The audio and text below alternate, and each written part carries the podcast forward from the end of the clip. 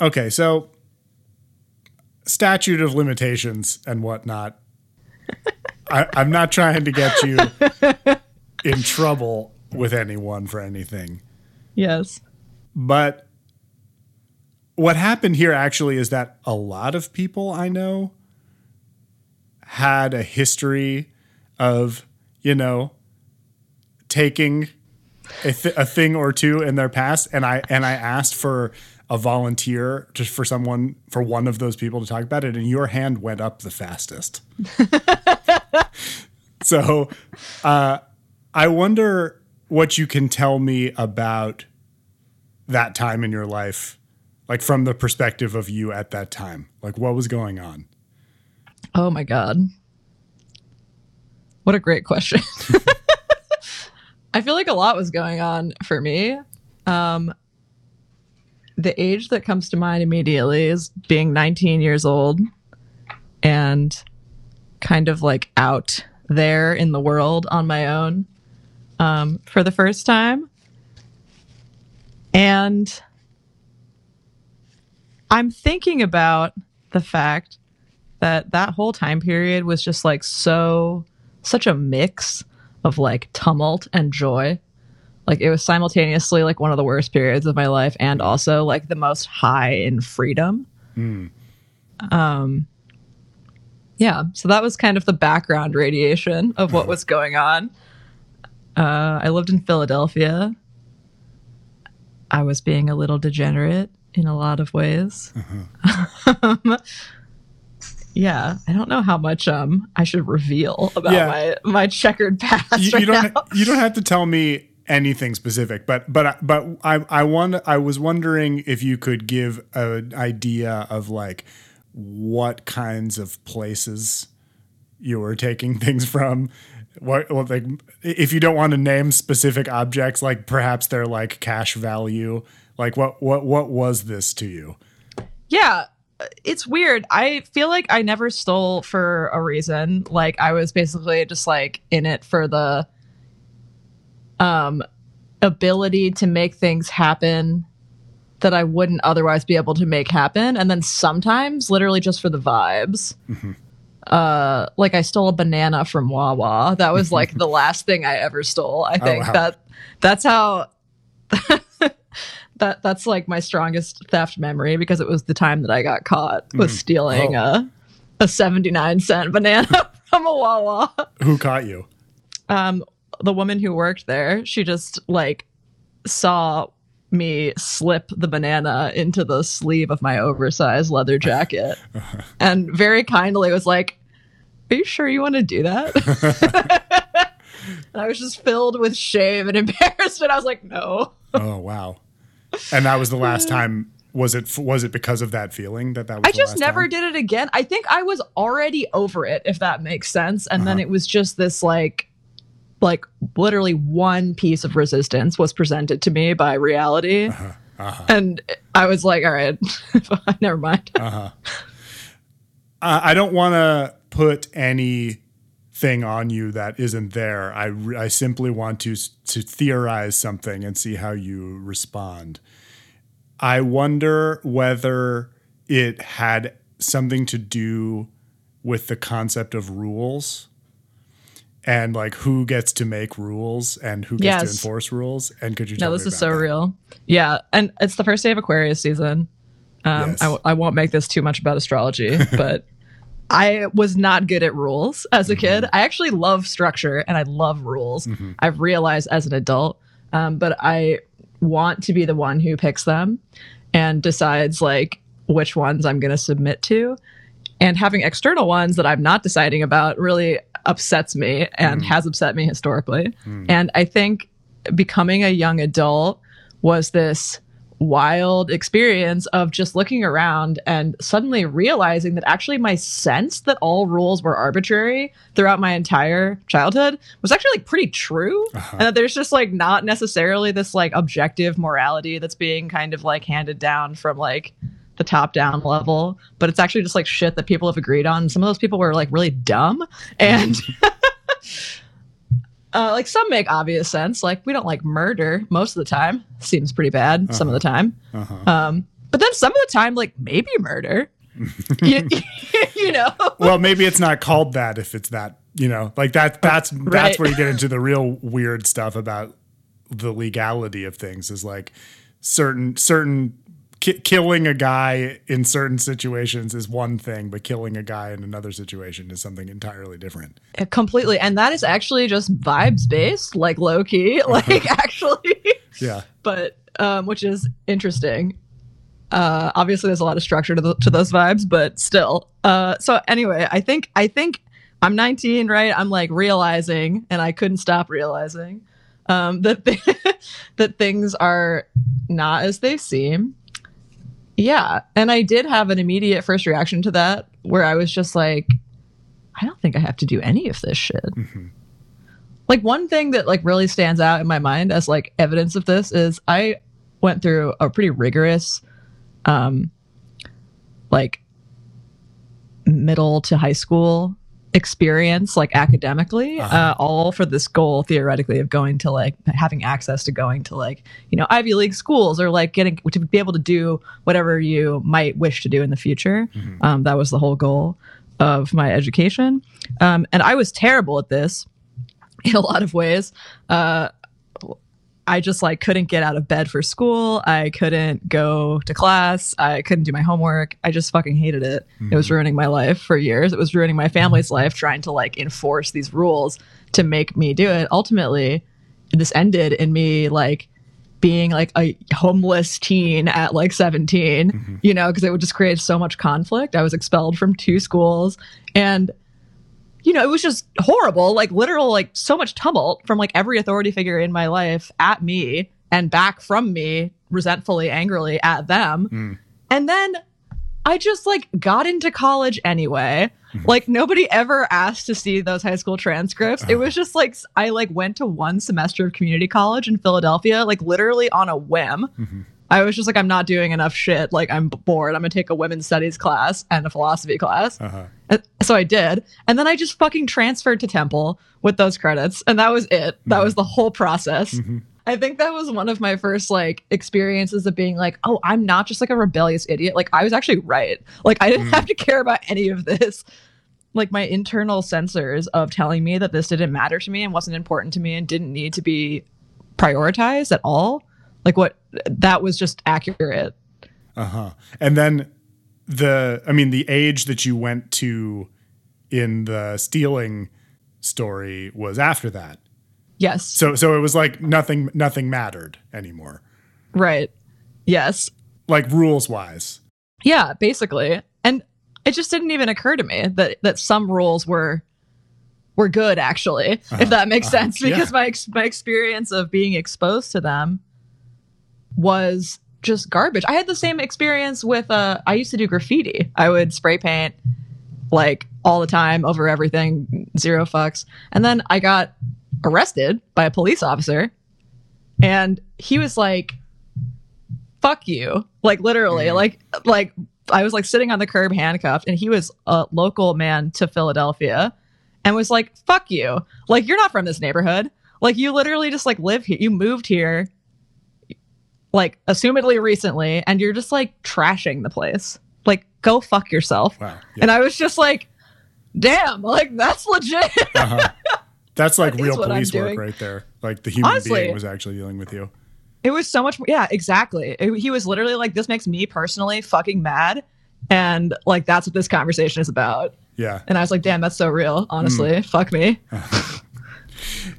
I I mean, it, it seems it seems pretty tied up in who makes the rules and what and what power they have over you, and like mm-hmm. the the first the the rule makers that you were having the most trouble with in this story were like very close to you, and you were very accountable to them. You had a lot of responsibility to them, and Yes. like that kind of shifts around all over the place when you leave home and you go to college and you you're you're out on your own like you said like that was how you started your story was like you were living on your own like the, you weren't accountable to people in the same way Right. and and, and you know that's that's the, the difference between like a good police encounter and a bad police encounter is like whether you're whether y- you respect the authority of the human being Right, which Or I did not until he started talking to me like Yeah. a human being. Yeah. Mm. And that that's what I feel like was like the difference in like between yeah I think the difference for me between like rules that I when I started realizing that like some basically what happened was I had like all I, I was the person in power hmm. to be the person that you know the school called home to as it uh-huh. were. Like as long as it were somebody else like really I, I that was just like fuck you guys basically. But like the minute the school called home to me and it was like literally me talking directly to a police officer or like me having to like go to court mm. for like doing graffiti mm-hmm.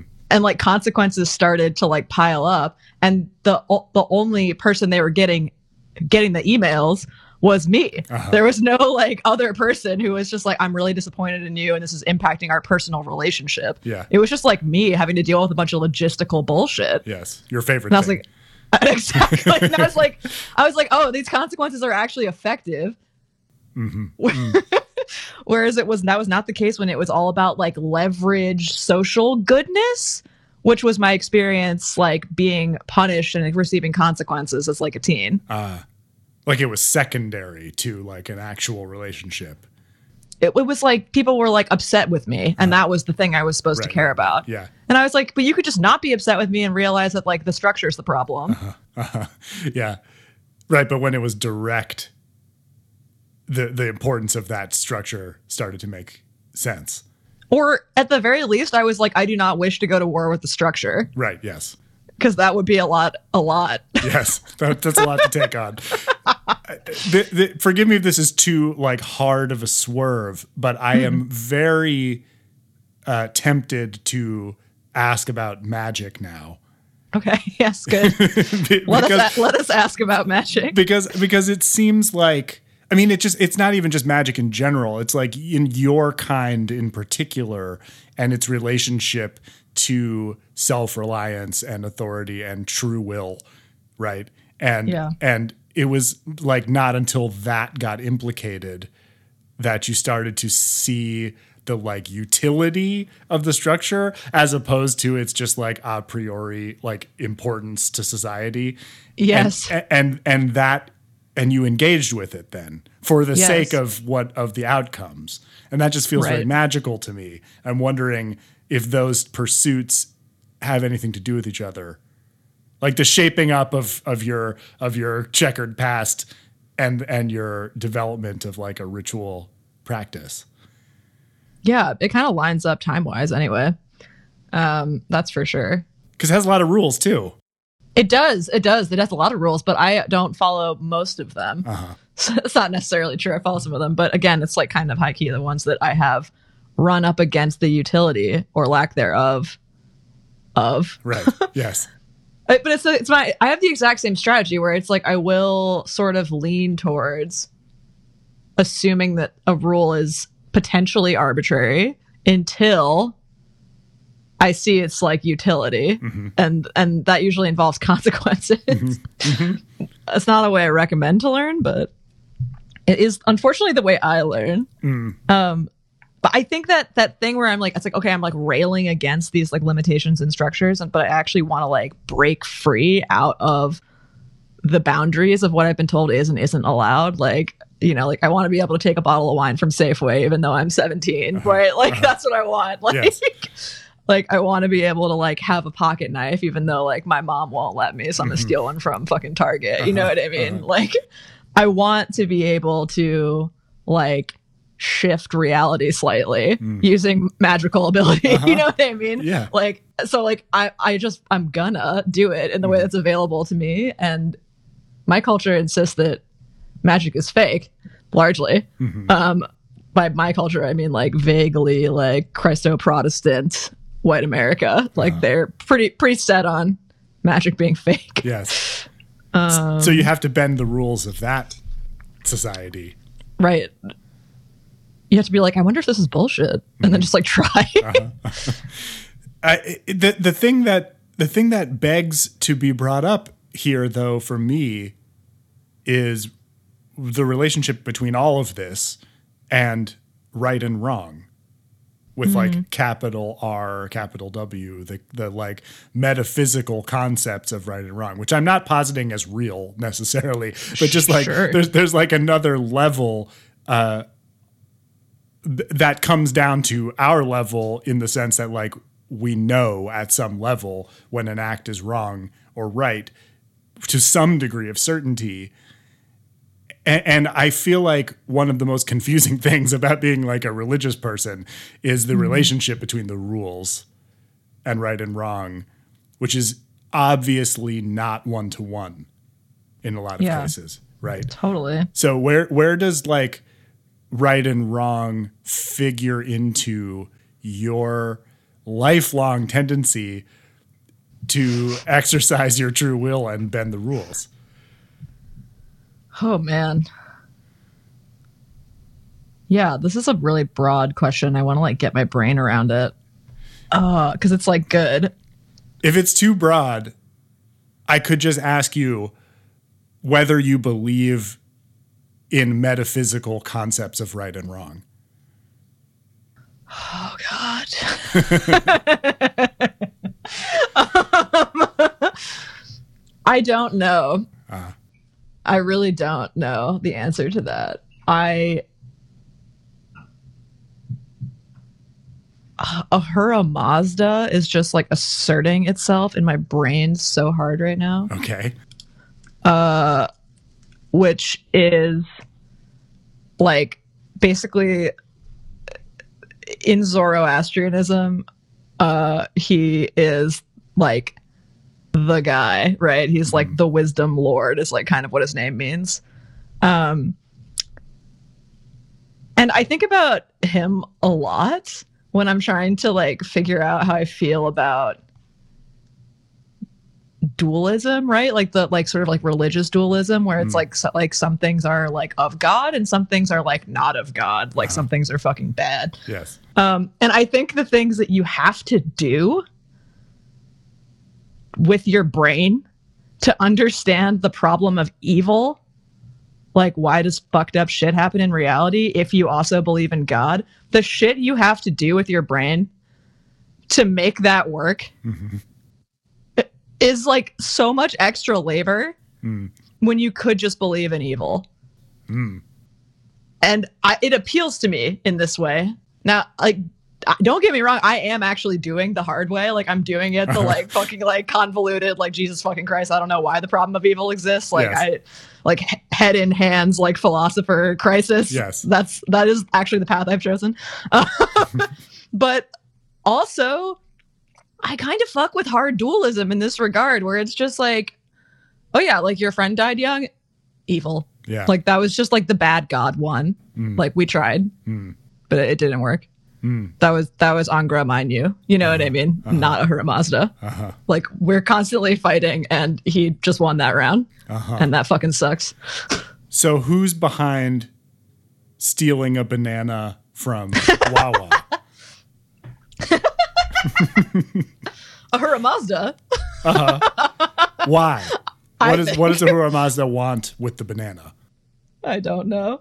Um yeah, this is I don't know. It's like he does he want like he wants me to learn, like he wants me to stop stealing in a low consequence way. Ah, Like he wants like like oh like token like hilariously like token levels of inconsequential, right? Like 79 cents banana. Out of, out of all the shit that I ever stole, Yeah. it was probably the least significant ever. yeah. And like by the grace of Ahura Mazda, this very nice woman, you know, like hit me just the right chiropractic way to be like, you don't actually need to be doing what you're doing. Like this is dumb. and you know, who fucking knows? Like, did did that did I avoid a greater ill fate later by that? But we get into problems when we start attributing every single thing to the good deity.